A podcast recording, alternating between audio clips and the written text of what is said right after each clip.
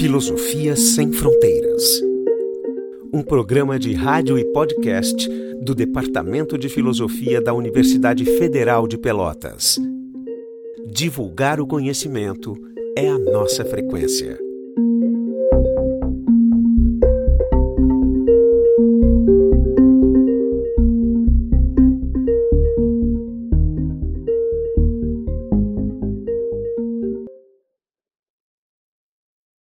Olá a todos e a todas. É, estamos aqui em mais um episódio do Filosofia Sem Fronteiras, é, retomando nosso trabalho, que foi interrompido a, em função da, pandemia, está né? Tá nos incomodando bastante no mundo acadêmico. É, e nós temos a satisfação de começar nossas atividades tendo convidado, chamando uma prata da casa, que é o professor Juliano Santos do Carmo é, ele é chefe de departamento aqui da curso de filosofia da Universidade Federal de Pelotas e ele vai nos apresentar é, vai nos apresentar um tema bastante abstrato né? É, vai tentar digamos é, é fazer uma, uma, uma, uma, trazer uma abordagem que seja mais palatável para o público em geral mas que não perca também digamos a relevância para as pessoas que têm alguma formação filosófica para saber pelo menos como é que está o estado da arte sobre esse assunto, né, é nos trazer e discutir é, um, problema importante, né, contemporâneo, que se chama o argumento da linguagem privada a partir da, da concepção do Ludwig Wittgenstein. Uh, bom, aqui na apresentação do Juliano, eu vou deixar assim, ó, é, Juliano ele tem, ele é, ele tem vastos interesses, né, alguém que está ligado a questões uh, trabalha com lógica, teoria do conhecimento, filosofia da linguagem, filosofia da mente. Então, eu, Juliano, eu gostaria que tu fizesse assim uma, uma pequena apresentação assim dos teus interesses e no que te levou a, a trabalhar com esse tema em particular assim e, e chamar atenção para a tua experiência recente né, dando aula remotamente lá para para o Delar. Então agradeço a tua presença e, e por favor né fique à vontade. Bom, olá a todos e a todas. Uh, obrigado, uh, professor uh, Carlos Miralha, pelo convite para participar né, do, do programa Filosofia Sem Fronteiras. É sempre um prazer participar dos, dos, eventos de extensão e dos projetos de extensão da universidade. e sim, eu recentemente ministrei um curso né, de 20 horas, mais ou menos, uh, na Universidade de la República, no Uruguai, né? Uh, que tinha como tema a possibilidade de uma linguagem privada, né? uma discussão entre Wittgenstein e Jerry Fodor. Né? Foi um, já, é, faz parte de um programa de cooperação internacional que nós temos né, entre os dois departamentos, é, e os programas de pós-graduação, né, o, programa, o programa de pós-graduação em filosofia aqui da UFPEL e o programa de pós-graduação em filosofia da UDELAR. Né. E, e, esse curso foi é, ministrado a convite do professor Ricardo Návia, que é bastante conhecido pelas discussões a, a respeito das perspectivas de Hilary Putnam, e também a respeito das perspectivas em naturalismo metodológico, né, na, na filosofia contemporânea, e que também foi nosso professor é, visitante, agora, se não me engano, foi em 2019, antes um pouquinho da pandemia iniciar, né, ele teve um, um período aqui de pós-doutorado conosco aqui, é, de aproximadamente um semestre em que ele ministrou aulas também na nossa, no nosso programa de pós-graduação e na nossa graduação também em filosofia. Então foi uma experiência bastante interessante. É sempre muito é, instigante discutir com né, filosofia com, com uh, os estudantes né, de pós-graduação no Uruguai. Né, eles são sempre muito participativos e, e esse tema em especial ele foi, ele foi sugerido pelo professor Ricardo Nave, em virtude de não haver, de eles não terem especialistas né, na, em Wittgenstein, na, na, na Udelar, uh, ou pelo menos, né, enfim, que os, os, temas que eles discutem em Wittgenstein acaba se limitando assim a, a questão da visão agostiniana da linguagem, enfim, mas não, não, não vai muito além por falta de especialistas na área, né? Eu, em verdade, a minha formação, né, é, foi toda em filosofia, claro, né, graduação, mestrado, doutorado, mas o, o mestrado e doutorado, é, no mestrado eu estudei é, um aspecto muito específico do Tratados Lógico-Filosóficos de Wittgenstein, e, e, na, e no doutorado eu estudei o problema da normatividade do significado, também a partir de Wittgenstein, mas nas investigações filosóficas, né? Uh, como uma espécie de uh, uma investigação, enfim, uh, em semântica naturalizada, né?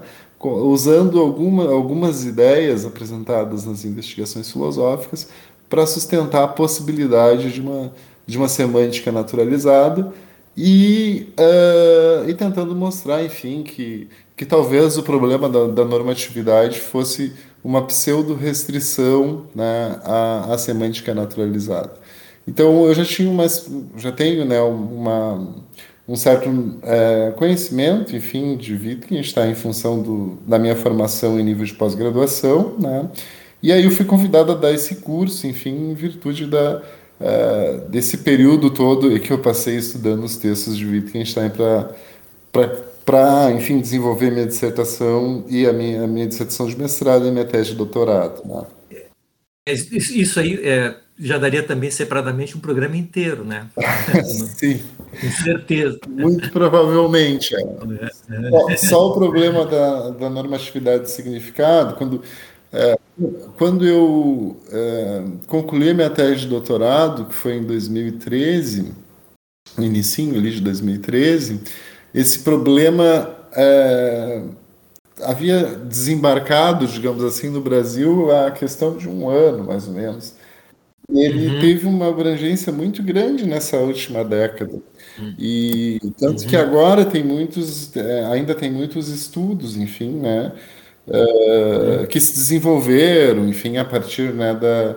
Uh, de certo modo, que eu quero dizer é que eu antecipei um pouco a discussão que acabou chegando um pouco depois aqui, mas que foi bem interessante, tomou um, uma proporção muito maior assim do que eu imaginava na época, né?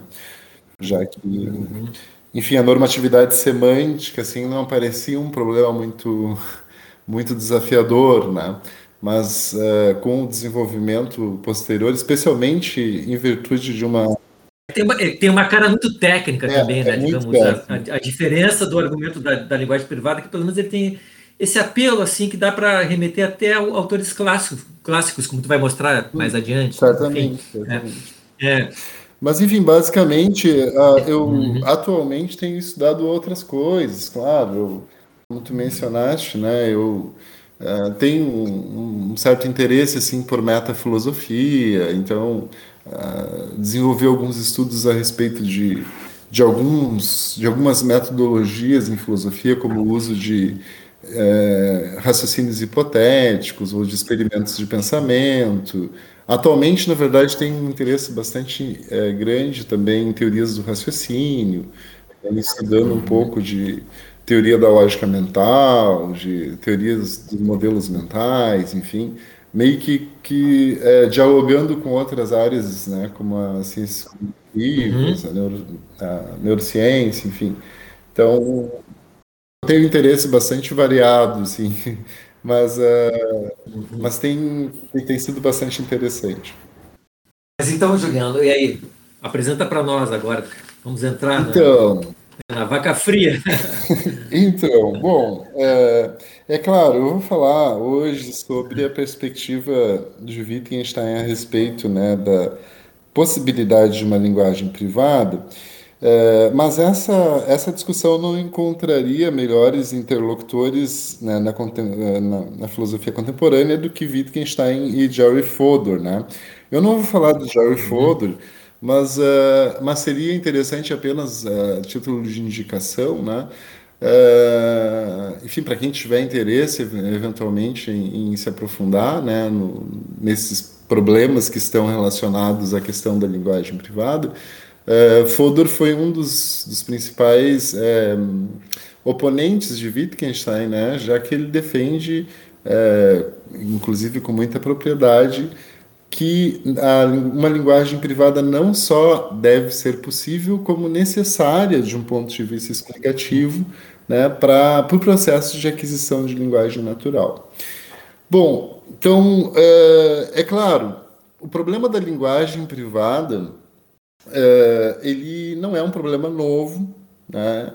é, é um problema já bastante antigo, Uh, só que, no entanto, ele, não, ele aparece assim né, ao longo da história da filosofia em teses um tanto quanto difusas né, ou pouco articuladas. Né, e, talvez, talvez não aparecendo como problema. Um problema, também, né? exatamente. É, é, às vezes é tomado. Algo, algo como tácito. É, tomado como óbvio que, uhum. né, que é possível uhum. alguém desenvolver uma linguagem para seu uso próprio, enfim.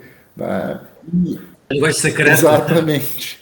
E aí, então, é, um ponto de referência né, ao longo da história da filosofia é, pode ser encontrado na, na linguagem das sensações, que foi defendida por René Descartes, né?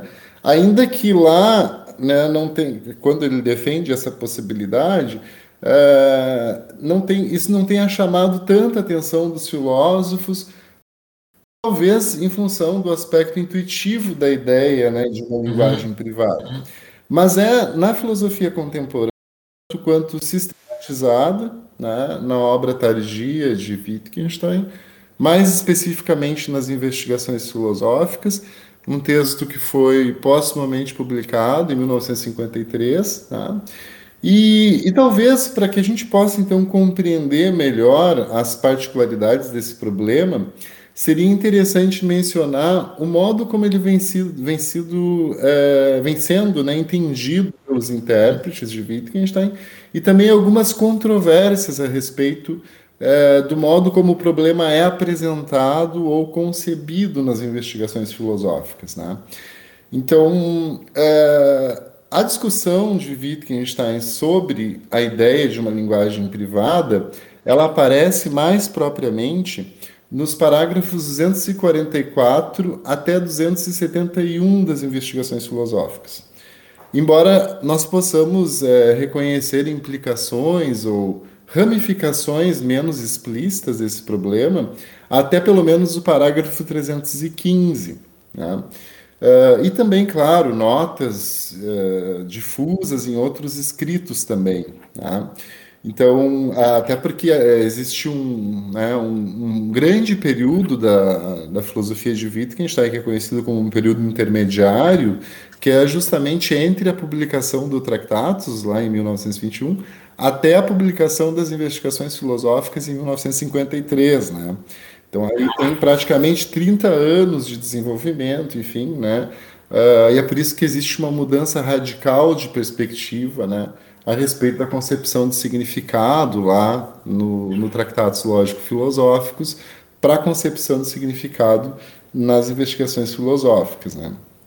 Então, apesar né, dos parágrafos 244 até 315 serem amplamente reconhecidos né, como o lugar central da discussão sobre a possibilidade é, de uma linguagem privada, esses parágrafos, eles tratam de uma grande variedade de tópicos. Tá? Então, lá nós encontramos é, tópicos sobre a questão da privacidade epistêmica, encontramos tópicos sobre identidade, sobre relações internas e externas, sobre sensações, né? Então, é, não é, um, não é um, uma parte das investigações filosóficas que trata exclusivamente né, da possibilidade da linguagem privada. E é claro, Wittgenstein vai defender né, que é impossível né, uma linguagem privada, justamente por ser um projeto ininteligível, né? já que, segundo Wittgenstein, ninguém seria capaz de atribuir significados para os seus é, supostos signos ou, ou sinais. Né? Então, é, esse vai ser o desfecho da discussão. Né? É justamente a perspectiva de que é, é, é impossível, ininteligível uma linguagem privada. É claro É importante notar também, Mirali, que Wittgenstein nunca utilizou a expressão argumento da linguagem privada, né? E muitos uhum. dos seus comentadores clássicos, inclusive, questionam a existência desse suposto argumento, né?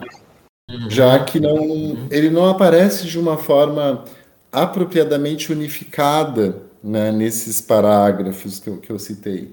Na verdade, o que nós observamos ali não é, não é um argumento apresentado na forma tradicional, assim, em que nós identificamos né, diretamente quais são as premissas, identificamos a conclusão e conseguimos avaliar se, as, se aquelas premissas conduzem até aquela conclusão. Né?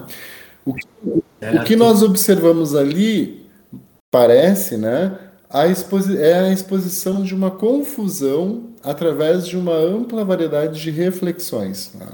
Então, essa observação é importante na medida em que leitores diferentes, com diferentes interesses, encontram diferentes interpretações nessas passagens. É claro, Uh, as passagens sobre o tópico em questão, né, elas estão articuladas, claro, com uma, uma, série de outras observações, enfim, elas se ramificam e também se uhum. entrelaçam com outras ideias importantes a respeito da natureza da linguagem.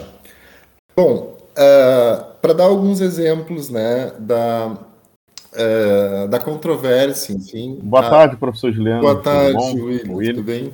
Excelente explanação essa inicial. Eu queria que, que você tocasse, Juliana, assim, como poderíamos é, é, formular hoje a, esse problema assim da, da linguagem privada, assim, como é que a gente deveria entender ele como um problema assim dentro dos seus estudos para você vai discorrer aqui, você fez todo um apanhado, mas como é que nós deveríamos, os elementos que nós deveríamos colocar no entendimento, assim, como é que ele deveria ser formulado? Então, é, eu acho que é, só, só para eu concluir essa primeira parte, acho, acho, que inclusive ela vai, vai ajudar a esclarecer um pouco. É, eu acho interessante que a gente tenha uma, uma visão da, das diferentes leituras, justamente para a gente poder compreender, porque não existe, na verdade, um consenso a respeito do que Wittgenstein está discutindo nessas passagens, tá? E de como o problema deve ser entendido. E aí, claro, eu tenho uma perspectiva que é, que é, que é aquela que eu pretendo defender, enfim, mas, uh, mas, uh, mas existem muitas controvérsias. Por exemplo, aquela, aqueles teóricos que acreditam que, que as nossas sensações, por exemplo, de dor, ou enfim, os nossos estados emocionais, enfim, uh, que, que, que essas sensações elas são privadas, ou seja, que só, só nós temos acesso a elas, enfim, eles costumam ler as passagens lá das investigações filosóficas como se Wittgenstein estivesse defendendo que as sensações não pudessem ser ditas ou faladas. Né? Ou seja, e, e, claro, cada uma dessas perspectivas que eu vou falar agora, cada uma delas encontra respaldo no texto de Wittgenstein. Esse é um dos principais problemas. Então, é, e, e, elas são diferentes, tá? Então, por exemplo, é, quem defende isso, que as sensações são privadas, né, e que nós só não podemos dizer ou falar, né, delas com pretensão de valor de verdade, vê em Wittgenstein é, uma espécie de expressivismo. Né? Uh, e, claro, tem a ver, como eu disse, com outras ideias que se ramificam, como, por exemplo, uma certa assimetria entre aquilo que é dito em primeira pessoa e aquilo que é dito em terceira pessoa. Né? Eu vou chegar a esse ponto. Outros acreditam que Wittgenstein estava, é, na verdade, é, reunindo esforços nessa passagem para defender uma espécie de ceticismo a respeito da confiabilidade da memória. É, justamente é, porque o ponto central ali, o início da discussão, é justamente como nomear sensações. Né? Uhum. Então, uma das possibilidades seria uma espécie de definição ostensiva interna, em que a gente aponta para a sensação internamente, e aí, a partir daí, você, né, enfim, nomeia uma certa sensação, e cada vez que ela que ela aparece, você, né, enfim, utiliza aquele nome que você atribuiu a ela. Né? Só que aí, é, é, na discussão, Wittgenstein vai dizer, bom, mas é, diferentemente do que acontece quando nós estamos, por exemplo, nomeando uma cor, né, que a gente pode ter uma paleta de cores e dizer e olhar para essa paleta e dizer, ah, é, é, essa coisa aqui é do mesmo tom que essa, e a gente tem a paleta como critério de correção, a gente não tem uh, esse mesmo. Uh, a gente não pode usar né, essa, esse mesmo. Uma paleta interna. É, exatamente, a gente não tem uma paleta interna de sensações. E as sensações, elas são é, muito. Elas, elas não são. Elas não têm a mesma duração, digamos assim, elas são muito efêmeras, né? Então não, eu não teria como apontar para essa sensação e, e, não poderia confiar na minha memória também. Né? Para poder dizer, ah, né, a sensação que eu tive ontem é exatamente a mesma que eu tive hoje, ou na mesma intensidade, e assim por diante. Bom, tem outros autores que leem essas passagens pensando que Wittgenstein está tentando dissolver o problema a respeito de outras mentes. Né? E aí, especialmente a, a questão do problema da, da suposta privacidade epistêmica, né? Uh, quando, enfim, a, aquela ideia de que eu não posso saber, enfim, o que, o que pode estar acontecendo internamente em outras pessoas, ou se existem outras mentes, né, além da minha própria e assim por diante. Tem outros autores ainda que pensam que Wittgenstein está comprometido com essas passagens com uma visão verificacionista ou behaviorista, especialmente porque é, o Wittgenstein vai, vai, dizer, enfim, vai, vai se utilizar, e um pouco influenciado com a perspectiva do William James, lá no, nos princípios da psicologia, uh, ele vai dizer que, bom, os comportamentos expressivos característicos eles podem nos dar uma ideia, enfim, do que, do que pode estar acontecendo no universo mental de, de Carlos Miralha, por exemplo. Né? Basta uhum. olhar para o comportamento dele e a gente pode saber, enfim, ou pode né, é, compreender o que é para Miralha estar com uma certa sensação de dor, por exemplo.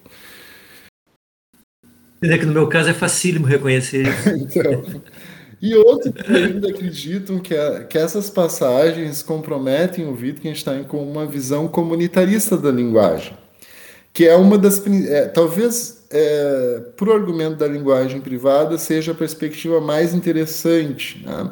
porque é, o, esse, essa visão comunitarista, quem levanta a bandeira mais fortemente para essa perspectiva é o Kripke, né? O Kripke, a leitura que o Kripke, que o Kripke faz, né, da, das passagens sobre seguir uma regra e sobre o argumento da linguagem privada em Wittgenstein, né, uh, influenciou muitos autores, enfim, a pensar que é impossível para alguém ter uma linguagem radicalmente privada, uma linguagem que, que, que, é criada com o propósito de que somente a pessoa que a criou possa compreendê-la, justamente porque o critério de correção é comunitário. Né? Ou seja, a, a linguagem é uma atividade que é essencialmente guiada por regras, e essas regras são publicamente sancionadas, enfim. Né? E eu só posso saber se eu estou seguindo adequadamente a uma, uma determinada regra a partir né, da aplicação ou do, do uso em contextos de conversação, enfim, né, em jogos de linguagem com outras pessoas. Né?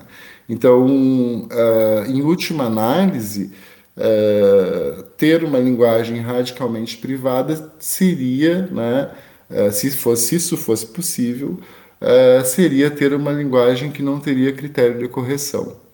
E ser uma linguagem sem critério de correção, na perspectiva de Wittgenstein, não seria uma linguagem. Em, em outras palavras, é, se é uma linguagem, então tem que poder ser pública. Tem né? que ser pública e tem e, especialmente pela ideia de critério de correção. Tá?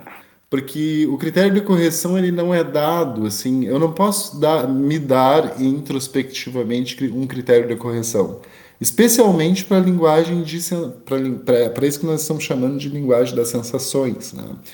É, é diferente, seria possível talvez eu criar um código para coisas, por exemplo, que eu posso ver, enfim, é, para aqueles jogos de linguagem, é, digamos, fisicalistas, que levam, levam em consideração o, as coisas físicas no mundo, enfim. Né? Mas eu não posso fazer a mesma coisa, por exemplo, para jogos de linguagem na matemática, uh, ou para qualquer outro universo que, para o qual eu não tenha né, uma eu não tenha como verificar, né? Daí a ideia, talvez, que Wittgenstein né, se é, comprometesse com uma perspectiva verificacionista, né? Então... Juliano, só deixa, só deixa eu fazer uma observação, assim, é, é, para esclarecer um ponto inicial que tu colocou, é, especialmente o público, né? E talvez isso torne mais claro também, assim, em que medida o Wittgenstein ele se diferencia nas suas abordagens assim a outros filósofos, quando tu estava dizendo que é, não fica muito claro se tu pode estabelecer, encontrar um argumento ou uma prova uhum. que não existe uma, uma linguagem privada. Uhum. Porque, aí tu me corrige se eu estiver equivocado uhum. quanto a isso, mas é, é porque também é, é, é pode-se também ver que o que Wittgenstein está fazendo nas suas digressões é concluir que a própria pergunta pode parecer como sem sentido. Uhum. Perguntar sobre essa possibilidade, né? Exatamente. Da, linguagem.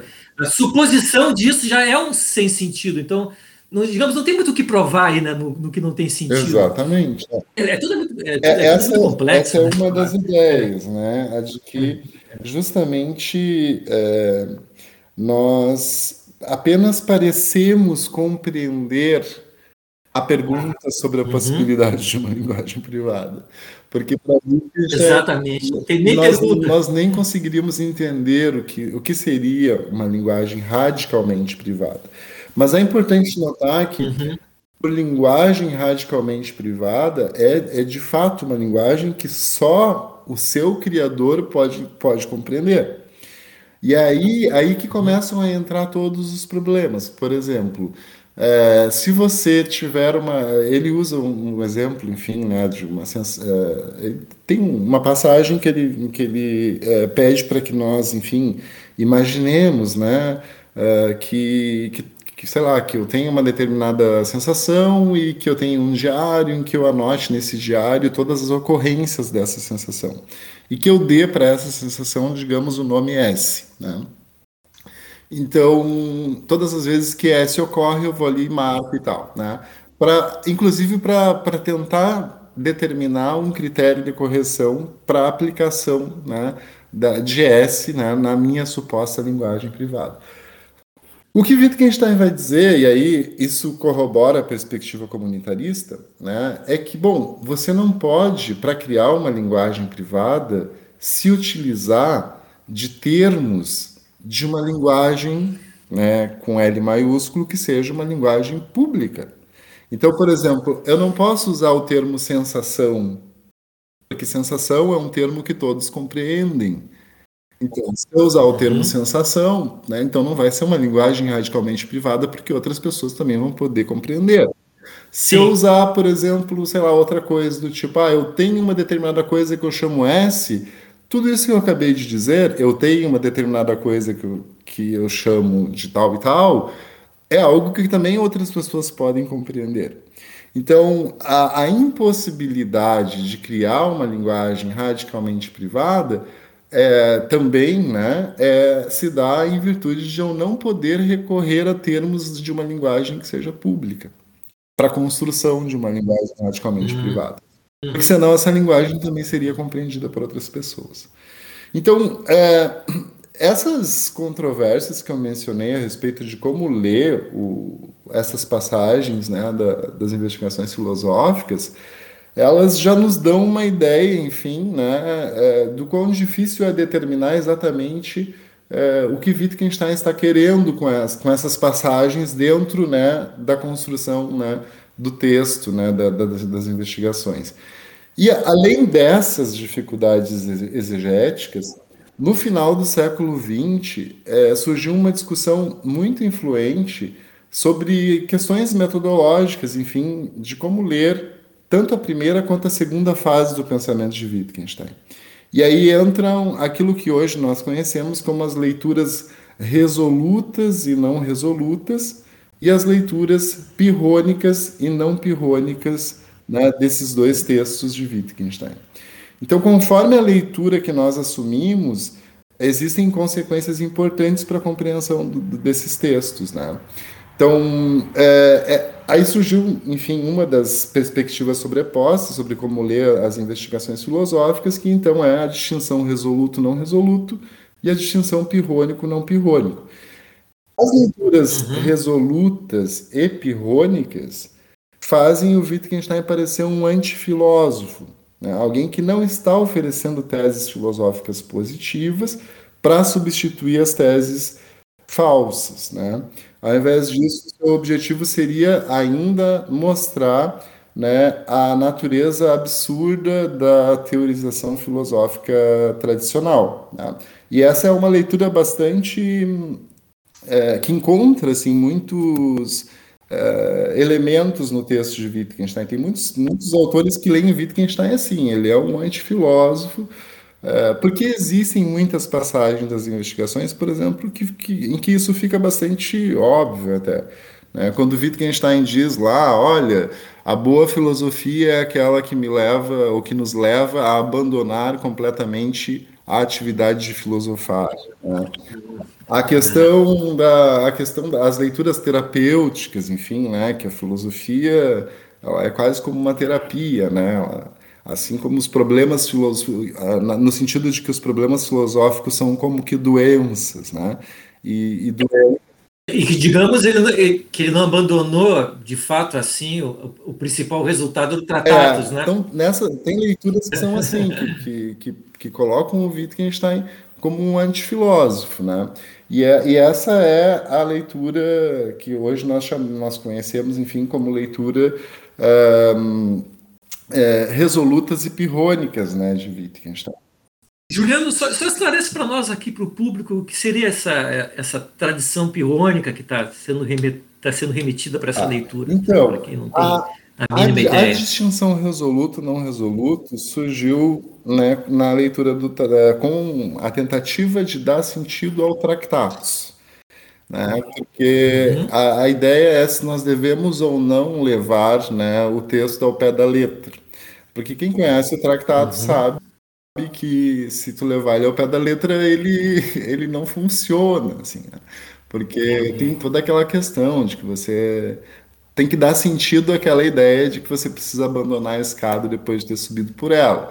Então existe aí uma Sim. perspectiva de que, bom, para o texto todo fazer sentido, eu tenho que eliminar o prefácio e a, e a lá, enfim, da, do, do Tractatus, ou, ou não, ou tem que de fato né, levar em consideração o que está sendo dito, uh, abandonar a escada e de fato não fazer mais filosofia. Então, a, a, essa distinção resoluto não resoluto, ela tá, ela surgiu no âmbito da leitura do Tractatus, mas ela também se aplica um pouco uhum. às investigações, né? especialmente nessa ideia de né, se Wittgenstein estaria uh, apresentando teses positivas ou se Wittgenstein, é, enfim, é porque tudo aquilo que Wittgenstein diz contra a atividade de filosofar, ou que ele salienta a respeito da teorização em filosofia, né, poderia ser bastante semelhante àquilo que está sendo feito lá no tratado, até como você mencionou. Né? E a perspectiva uhum. pirrônica é, ela é justamente, bom, se Wittgenstein estaria sendo um cético a respeito da própria possibilidade da filosofia. Né? Porque assim como eram os céticos pirrônicos, né? Então, é, na medida em que Wittgenstein é, é, ele não está apresentando é, nenhum método, né, enfim, para um método positivo, digamos, para fazer filosofia, e também não está apresentando teses positivas, né, ah, ele está, na verdade, sendo, enfim, ah, ele está sendo um cético a respeito da própria possibilidade de fazer filosofia. Né? E está tentando mostrar isso de uma maneira, claro, com talvez isso desse sentido, talvez, a, a, esse estilo único das investigações, né? Que é um caráter meio dialógico, terapêutico, enfim, antidogmático. É, é, é, é uma maneira diferente né, de, de pensar. Né? E é claro, essas classificações, resoluto, não resoluto, pirrônico, não pirrônico, elas não são assim aceitas por todos os intérpretes de vida. Né? Uhum. Isso surgiu agora, nos, nos, sei lá, nos últimos 15 anos, enfim. Né? E, e, tá, e tá, né, tá dando bastante pano para manga, tem muita gente discutindo esses aspectos metodológicos, enfim. Né? Então, por exemplo, então, quem, nas leituras não resolutas e não pirrônicas, Uh, o Wittgenstein não estaria apenas apresentando um método, porque ele estaria, estaria apresentando um método, então, para expor os erros dos filósofos tradicionais, mas ele também estaria mostrando como a filosofia deve ser feita corretamente e ainda né, oferecendo pontos de vista filosóficos positivos. É, só que eles, né, esses pontos positivos deveriam ser inferidos ou, ou reconstruídos a partir de um texto bastante evasivo, como é muitas vezes a, a, né, o texto das investigações filosóficas. Uhum. Então, uh, bom, como eu, te, eu mencionei, né, vários comentadores não atribuem sentidos a, a, a, sentido a essas classificações. Né? Vogelin, por exemplo, que é um dos principais comentadores assim na, na, na contemporaneidade, né, ele acredita que a tensão que, que tem no texto né, das investigações filosóficas, ela é a expressão de uma espécie de luta interna do próprio autor, né, entre o, de, o desejo do autor de descobrir um absurdo disfarçado nas teses filosóficas Uhum, e a tentação uhum. de ser arrastado para outras posições filosóficas sobre a natureza da linguagem, sobre a natureza da referência, da experiência privada e também né, da própria filosofia. Né? Então, a postura que nós assumimos sobre essas questões, elas afeta, ela, ela, ela né, a postura afeta uh, o nosso modo de ler as sessões sobre a linguagem privada. Em particular sobre a questão né, de saber se Wittgenstein pretende argumentar que a afirmação da possibilidade de uma linguagem privada é simplesmente falsa ou se ela é algum tipo de absurdo.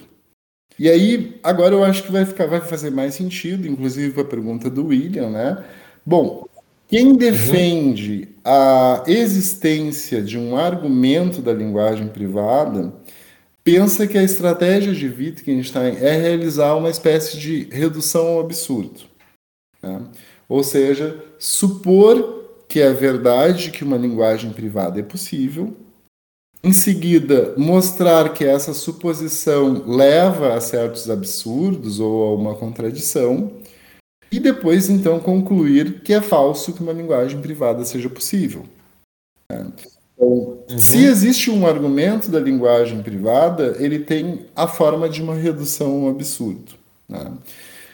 Já outros autores clássicos, assim, como Gordon Baker, por exemplo, que é um, um dos clássicos e respeitados comentadores de Wittgenstein, ele prefere crer que uh, as passagens referentes à linguagem privada elas deveriam ser lidas de outro modo, não como um argumento. Né? É, ou seja, não deveríamos ler essas passagens como se a ideia de uma linguagem privada fosse inteligível, porém falsa. Tá? Ah, uhum. mas né, que nós deveríamos ler essas passagens como se Wittgenstein tivesse interessado em mostrar que a ideia de uma linguagem privada é um absurdo que está sendo disfarçado de uma possibilidade importante. A perspectiva do Baker aí, ela se, ela, ela tem um, um, respaldo em outras passagens do texto em que Wittgenstein diz, bom, o meu objetivo é tornar óbvio um absurdo não óbvio. Uhum. Né? Ou ainda outras passagens mais famosas do tipo, meu objetivo é mostrar a mosca à saída do vidro. Né? Então, tipo, é, isso não é Ou, ou, ou, também, ou também aquelas imagens de desembaraçar, né? Exatamente. Né? como no ovelho, que tu desembaraça. É, quando ele fala de Não que tu prove nada. alavancos do entendimento, uhum. enfim, as pancadas que o entendimento leva quando vai contra ah, os limites da linguagem, enfim. Né? Acho que, se, se não me engano, é o parágrafo 119 ainda que ele fala que os resultados da filosofia são a descoberta de, de algum absurdo claro, né? E, e é só isso, né? Ou ainda Feiti um feitiço um da feitiço linguagem, sabe? Um enfeitiçamento. Né? Exatamente. É. Então, então, por isso que fica um pouco difícil, às vezes, a gente compreender essas passagens, né? Porque uh, uhum. os autores mais analíticos, digamos assim, que estão preocupados com o problema, né, ou da a possibilidade de uma linguagem privada, Uh, eles, eles vão tentar, né, enfim, dar uma estrutura a essas passagens no sentido de um argumento mesmo, né, de, um, da forma de uma redução ao absurdo. Autores menos analíticos, talvez, e, e, e que e têm uma compreensão mais do todo e não estão é, necessariamente interessados apenas neste problema, eles, eles vão dar sentido a essas passagens justamente nessa ideia de que Wittgenstein estaria ali mostrando mais uma vez que existe, ou esclarecendo, né? Uhum. né isso também, claro, está tá vinculado à ideia né, de, que também é defendida na filosofia analítica, enfim, né, de, da, que a análise conceitual ela esclarece, ela né, dissolve problemas e assim por diante. Né? Então, então, talvez né, é, essa leitura menos analítica, um pouco menos analítica, né, é, ela nos faça compreender por algumas perguntas que Wittgenstein faz, por exemplo, lá no parágrafo 256, ele vai perguntar: somente eu posso realmente entender a linguagem que descreve as minhas experiências interiores? É, Aí, né, quando alguém faz esse tipo de pergunta, é que Wittgenstein parece sempre estar nos lembrando. Parece que nós apenas parecemos compreender essa pergunta. Porque não faz uhum. sentido dizer que somente eu posso compreender a linguagem que descreve as minhas experiências interiores. Especialmente para alguém que defende que a linguagem a linguagem natural, né, as, ou as linguagens naturais, elas são adquiridas, né? não são desenvolvidas, né, como uhum. defende, por exemplo, o Chomsky ou o próprio Fodor, por exemplo. Né? Uh, então, para quem defende que nós nascemos sem linguagem que nós não temos, por exemplo, nenhuma, apesar de, claro, né, existem condições necessárias de um ponto de vista fisiológico, enfim, para que a gente possa adquirir uma linguagem natural. Mas, uh, mas diferentemente de autores né, inatistas ou a prioristas, né, defendem lá que a gente precisa ter uma, sei lá, categorias gramaticais inatas, né, verbos, nomes, enfim. Ah, então, para quem, quem tem, para quem segue essa perspectiva anti-intelectualista, como é o caso do Wittgenstein, então não faz sentido dizer que é necessário pressupor uma linguagem privada, né? porque a linguagem ela é, com, ela, ela é completamente adquirida. E se ela é adquirida, Uh, e claro, existem outras pressuposições do tipo, né, nós, uh, nós só conseguimos, uh, não, não, é que nós só conseguimos, mas a, a, ideia é que a própria linguagem determina o modo como nós pensamos. Né? Então, se, se isso é verdade, seria impossível para alguém é, fugir de, do treina, desse treinamento, de, ou desse processo de enculturamento ou de, de aquisição de uma linguagem. Né? E, e aí, uhum. bom, então todas, todo o processo, inclusive da linguagem das sensações, é um processo em que nós é, vamos substituindo é, expressões não verbais de dor, por exemplo, por expressões verbais do tipo, sei lá, eu estou com dor, né? Uh, e é por isso que todos nós compreendemos, né? Em última análise, alguém, o Wittgenstein diria: bom, eu posso compreender o que, que é para qualquer outra pessoa uma dor, porque nós tivemos o mesmo treinamento, porque nós adquirimos a linguagem do mesmo modo, né? ou compartilhamos a mesma linguagem, enfim. Né? Então, uh, é como se nós saíssemos de um. No processo de aquisição de linguagem natural, é como se nós saíssemos de, um, de uma situação, é, enfim, em que nós é, expressamos de maneira primitiva as nossas sensações para uma segunda natureza, né, bem um estilo Humeano, assim, né, uh, e expressamos essa segunda natureza, expressamos nessa segunda natureza as nossas sensações de uma maneira altamente sofisticada, né, que seria através da linguagem. Né? Quando, uh, ao invés de chorar e espernear de dor, eu simplesmente digo estou com dor. Né?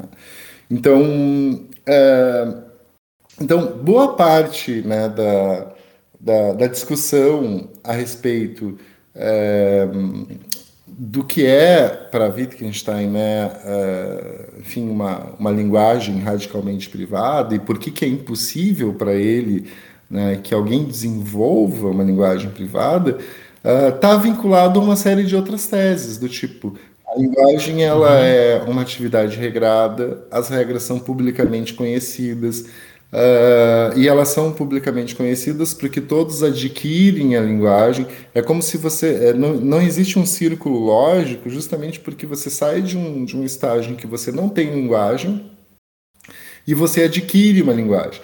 E aí você adquire essa linguagem, uh, e por isso é importante também a vinculação lá com a visão agostiniana da linguagem é que você adquire também as ferramentas necessárias para compreender uma linguagem. Então, por exemplo, é, toda aquela discussão da visão agostiniana da linguagem que aparece lá no primeiro parágrafo das investigações filosóficas, a partir do primeiro parágrafo, né, é, visa mostrar justamente que é, nós transmitimos certas habilidades cognitivas, como, por exemplo, a habilidade de compreender ou habilidade de seguir regras, por exemplo, de um modo não intelectualizado.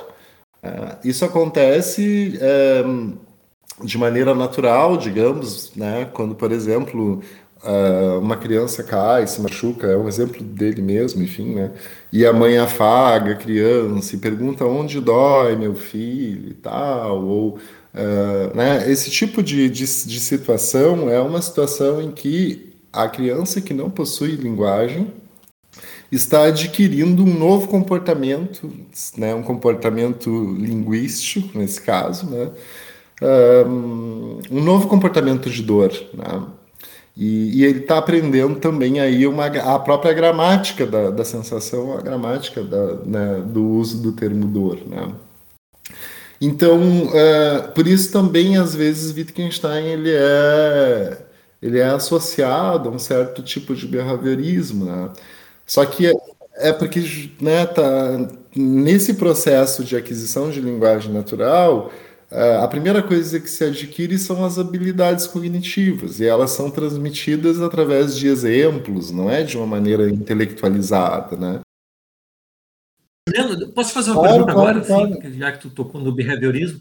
É, porque até é, eu ia te perguntar logo no início, e eu fiquei em dúvida, mas depois tu mesmo mencionou, é, fiquei pensando até como contraparte a isso, uhum. é, quando tu, por exemplo, citou o Fodor e, o, o Chomsky, eu fiquei pensando assim, é, e se a gente, por exemplo, Chomsky é um, um pensador que eu já fui fã de carteirinha, mas cada vez eu desconfio mais das teses principais mas que mais, mais ou menos dá a entender o seguinte, que existe uma espécie de hardware né, uhum. no nosso cérebro que já estabelece assim uma competência linguística. Uhum. Então, dado que a gente tem uma espécie de natismo isso, uhum. né? Dado que temos inatamente essa estrutura, tu até poderia pensar que numa situação assim de estímulo, que esteja isolado numa ilha, que tu não uhum. teve um aprendizado, tu, uma, sei lá, tu foi criado por macacos, né? Lá tipo Tarzan, é, eventualmente tu poderia por teus próprios estímulos é, é, constitui uma espécie de linguagem, supondo que essa coisa de uma, de uma, dessa gramática inata do Chomsky seja, seja é, algo efetivo mesmo, né? E, e, e, esse tipo de coisa entra em pauta nessa discussão assim sobre a, o argumento da linguagem privada sim, do, do Wittgenstein? Sim, ah. porque é, de certo modo, é, bom, essa discussão Fodor deve, deve ir para essa linha, né? É mais ou menos semelhante à perspectiva do Chomsky. A única, a, a gente só diria que, por exemplo, o Chomsky defende uma perspectiva inatista e o, uhum. e o Fodor uhum. defende uma, uma perspectiva a priorista. É, porque ele, acha que para hum. explicar né, o processo de aquisição de linguagem não seria possível né, oferecer uma explicação razoável sem a pressuposição de uma linguagem é, privada, né? ou seja, de uma linguagem do pensamento. Por isso ele tem o livro famoso da hipótese da linguagem do pensamento e tal. É claro, existe aí, é, na, quando a gente vai, vai ler o que Fodor escreve a respeito do argumento de Wittgenstein, é claro que eles vão discordar, obviamente, né, porque é, o, o Fodor não está disposto a assumir essa perspectiva é, semi-behaviorista ou behaviorista até um certo ponto, porque a gente poderia dizer que, uhum. que o Wittgenstein ele é behaviorista a respeito da da, do processo de aquisição das habilidades cognitivas, mas que depois ele já não seria, não, não, não, defend, não defenderia um behaviorismo para o processo de aquisição da linguagem em si mesma, né? Uh, porque é possível essa acho, acho, que, acho que não diria que não tem um mental, assim, no sentido tão radical não, que os behavioristas têm, né? Não, é, não, não tem nem o mental. Né? Nem o mental existe. E, né? É, não, é óbvio que não. É diferente dos, dos behavioristas que não é. Que na verdade eu até compreendo um pouco. Quando a gente lê, por exemplo, o Verbal Behavior, né, do Skinner, né, uh, em que ele vai apresentar a sua perspectiva do comportamento verbal, enfim, né. Uh, até é, é, claro, eles não estavam é, dadas, né, dado o desenvolvimento, né, que a gente tem é, que tinha na época né, do Skinner, eles não estavam muito interessados em, em assumir perspectivas teóricas que não tivessem sustentação empírica. Né? Então, Exatamente, o empirismo radical. É, então, por exemplo, o que. O, o que vira, vira terra arrasada. Exatamente. O que, o que, o que seria a coisa mais, é, enfim, empírica possível, né? para a gente tratar da, da, da, enfim, das descrições que nós damos das nossas experiências internas, o, o nosso comportamento.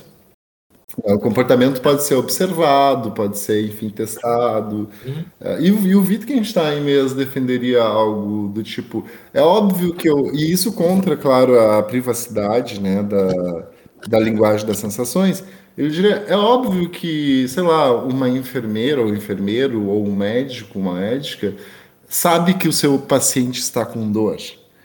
É, ele sabe, eles sabem em virtude de um certo conjunto de sintomas, ah, enfim, que ele, ou, ou enfim, a, a, as descrições que o, que o paciente oferece e os sintomas que eles têm para verificar se a pessoa está ou não com aquela, com aquele quadro, né, ou com aquela, enfim, com, com aquela disfunção, né.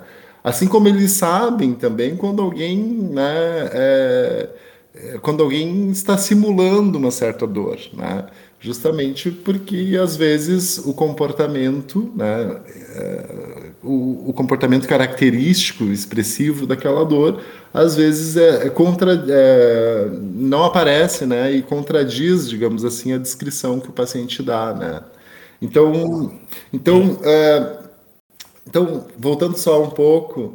Uh, é coisa do, a coisa do fingimento. É, também, porque né? nós podemos simular né, as nossas. É. Esse, é. Isso poderia ser um problema quando a gente atribui, é, ou quando a gente quer né, radicalizar, digamos assim, e dizer que todo critério deve ser o, o comportamento expressivo, né? Então, tipo, eu sei o que é, eu sei se Miralles está com dor ou não em virtude das expressões, né, comportamentais ou características, né, de dor que, que ele, que, que Miralles expressa, né?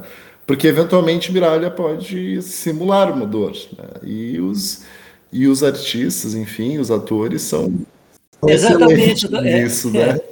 É, é só assistir. Eu, ainda ontem, ontem eu assisti finalmente o Les Miserables, né? E é incrível, assim, né, a maneira como eles conseguem transmitir, né, uma, aquela sensação, de fato, de, de, de tristeza, enfim, né. Então, então bom, é, só voltando o que eu queria, né, complementar. Mas é, só para fechar a tua ideia, né, por exemplo, se, se não fizesse sentido a questão, é, é, se não tivesse atrelado ao comportamento é, ao comportamento, é, é, a atribuição que a gente faz do significado de dor ou coisas do gênero, é, não, a gente não, é, não levaria a sério, ó, sei lá, atuações de artistas, por exemplo. E é, funciona justamente por isso, assim, porque a gente vê que ali está sendo reproduzido, embora de forma disfarçada, uma dor, sabe? Isso que remete à dor. Então, não, tu não perdeu o significado daquilo, embora seja uma farsa. Sim, exatamente.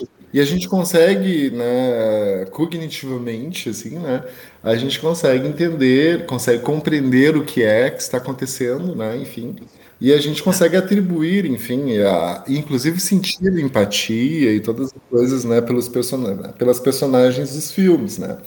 É, e é claro, os comportamentos expressivos eles são importantes, né. É, eu acho que era o Goodman que falava, né, que quando é, os primeiros filmes asiáticos chegaram nos Estados Unidos, eles não conseguiam não conseguiam entender exatamente o, o que estava acontecendo, né? Porque a maneira de expressar, né, as sensações, os estados, uhum. né, é, mentais, enfim, as emoções era um pouco é um pouco diferente, era um pouco reprimido, enfim, né?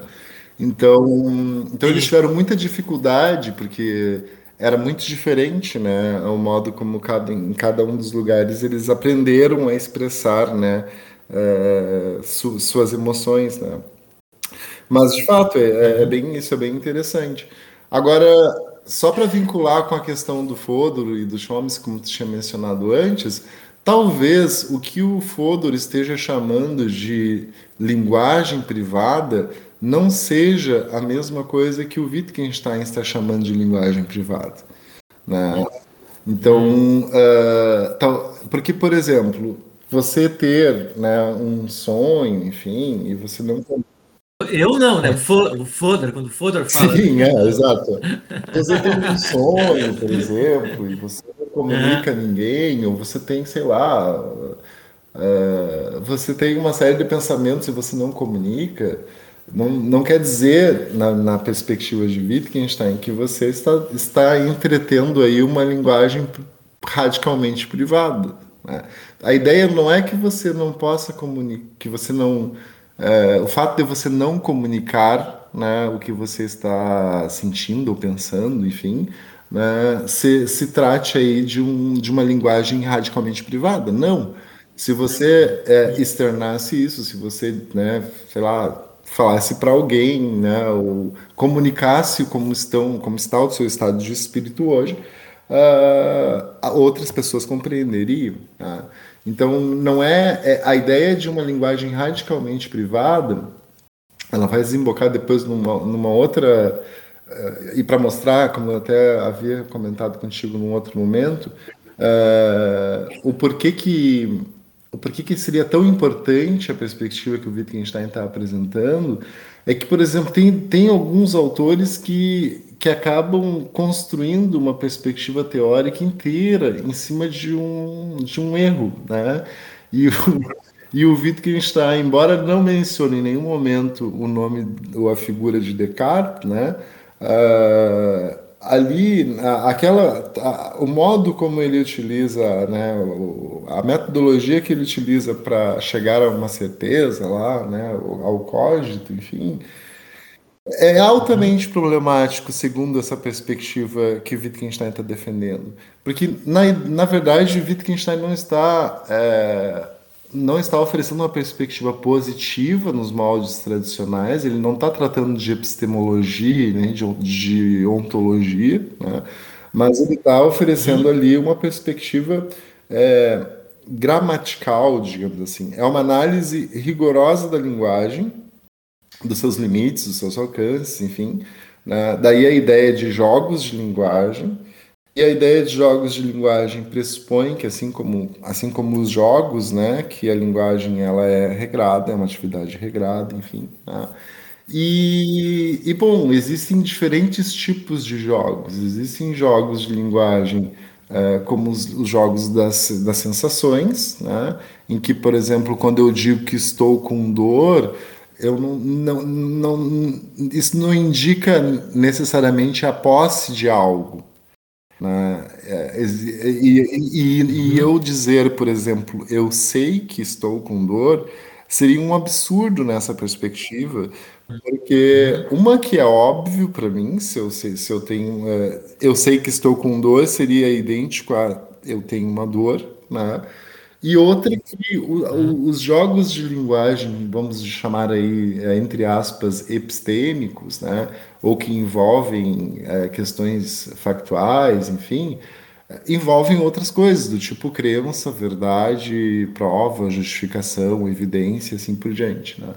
Então, eu dizer em primeira pessoa, né, eu sei que tem uma dor, é um absurdo, porque eu não, eu não tenho como satisfazer os critérios né, é, que são é, usualmente atribuídos ou é, utilizados, enfim, né, para questões factuais.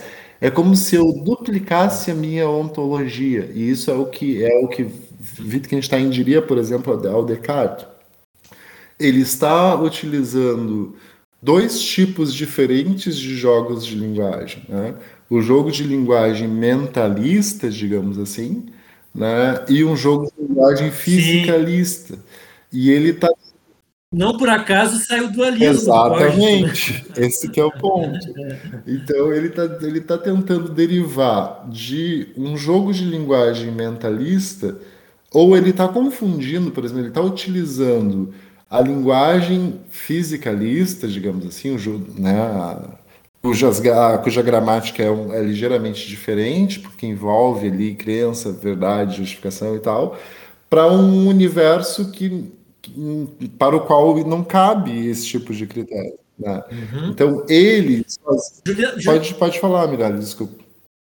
É só, é só para te chamar a atenção, assim, talvez tu tenha que agora fechar a ideia, porque vai fazer uma hora de programa, então nós vamos ter ah, que. Tá vamos, vamos, dividir ele em dois, em dois blocos. Tá. É, é, fechamos agora uh, e a gente continua no próximo, no próximo episódio. Tá assim. bem, tá bem. Não precisa, não, não discorrer mais uma hora. Pode não, aí a gente pode, é, de tá. repente, poderia ser interessante apresentar essa perspectiva, né, do, de uhum. como, do, de como aquilo que tem sido chamado, na verdade, de a, sub, a subversão do, do código, código uhum. cartesiano, né, a partir do argumento da linguagem privada, né. Então, só para a gente fechar, né? Uhum. Uh, e para caso alguém né, queira continuar assistindo uh, ao programa no, no, no, nosso próximo episódio, um, o, o argumento de Wittgenstein ele tem início com a pergunta sobre como deve ser estabelecida a relação entre um nome e uma sensação privada. Né? E quem, quem uhum. defende né, a linguagem privada possui uma ideia do tipo: ah, eu simplesmente associo nomes a sensações. E eu faço uso desses nomes uhum. em certas descrições. E a pergunta que fica, então, e, e que vai levar a Wittgenstein a recusar essa possibilidade é: como eu faço isso? Como eu sou capaz uhum. né, de associar nomes a certas sensações e fazer uso de, desses nomes em descrições privadas. Né? Que, e aí a ideia da linguagem privada é que é uma linguagem que só eu seja capaz de entender, ou só o seu criador seja capaz de entender. Wittgenstein vai chegar a dizer que, bom, isso parece simplesmente um ritual, e, e mais, parece não haver utilidade alguma, né? Você criar uma linguagem que só você entenda, né? Mesmo os códigos, enfim, que foram utilizados, né, ou que são utilizados até hoje, né, são códigos, por exemplo, sei lá, o Enigma, lá, a máquina Enigma lá dos alemães, uhum. não se tratava de uma língua... Turing. É, Turing também, não se... Quer dizer, que o, Turing, que o Turing decifrou, na verdade. É, e não era uma linguagem privada também. Porque era uma linguagem, embora eu possa, por exemplo, não entender nada de mandarim, né? Isso não significa que eu não possa compreender mandarim, sei lá, se eu estudar. Uma linguagem, uma linguagem criptografada ainda é, é uma, uma linguagem, linguagem, né? Porque ela, é. ela depende, enfim, que outras pessoas possam compreendê-la, enfim. Né? Então, e claro, a ideia também, né, aí de que se uma linguagem é uma linguagem, ela deve ser uma atividade essencialmente guiada por regras publicamente aceitas, né? É claro, existem problemas também a respeito da visão comunitarista da linguagem, né? Justamente porque existem alguns elementos ali que. No, é, é, o problema todo do texto evasivo é que a gente sempre encontra. Né? É sempre possível encontrar ah, né, um, um, argumento ou uma claro, que, que claro. sustenta qualquer leitura possível. Né? Então, é, então, enfim. Mas eu deixo aí a, a, o, meu, o meu agradecimento aí novamente, então, é, professor Miralha, pelo convite. Espero que tenha sido é, instigante, pelo menos, né, para os não, é, aí... não, não, não, não tenta escapar, porque nós temos que completar to, todas as ideias é aqui, é né? São... Ficaram, ficaram algumas pontas soltas, né? Então, é, agora, Sim, tem no próximo episódio, tu, tu, fecha essas ideias, né? Perfeito, então. Muito então, obrigado Juliano, então. Não, estava muito bom. E bom, agradeço ao professor Juliano Santos Carbo, então, dessa introdução que ele fez agora, essa, esse problema que ainda é ainda é palpitante para a filosofia contemporânea. E nós encerramos aqui esse episódio e convidamos para todos os ouvintes acompanhar, uh, digamos, o prosseguimento desse problema no próximo episódio com o professor Juliano. Então, obrigado a, obrigado a todos e até o próximo encontro.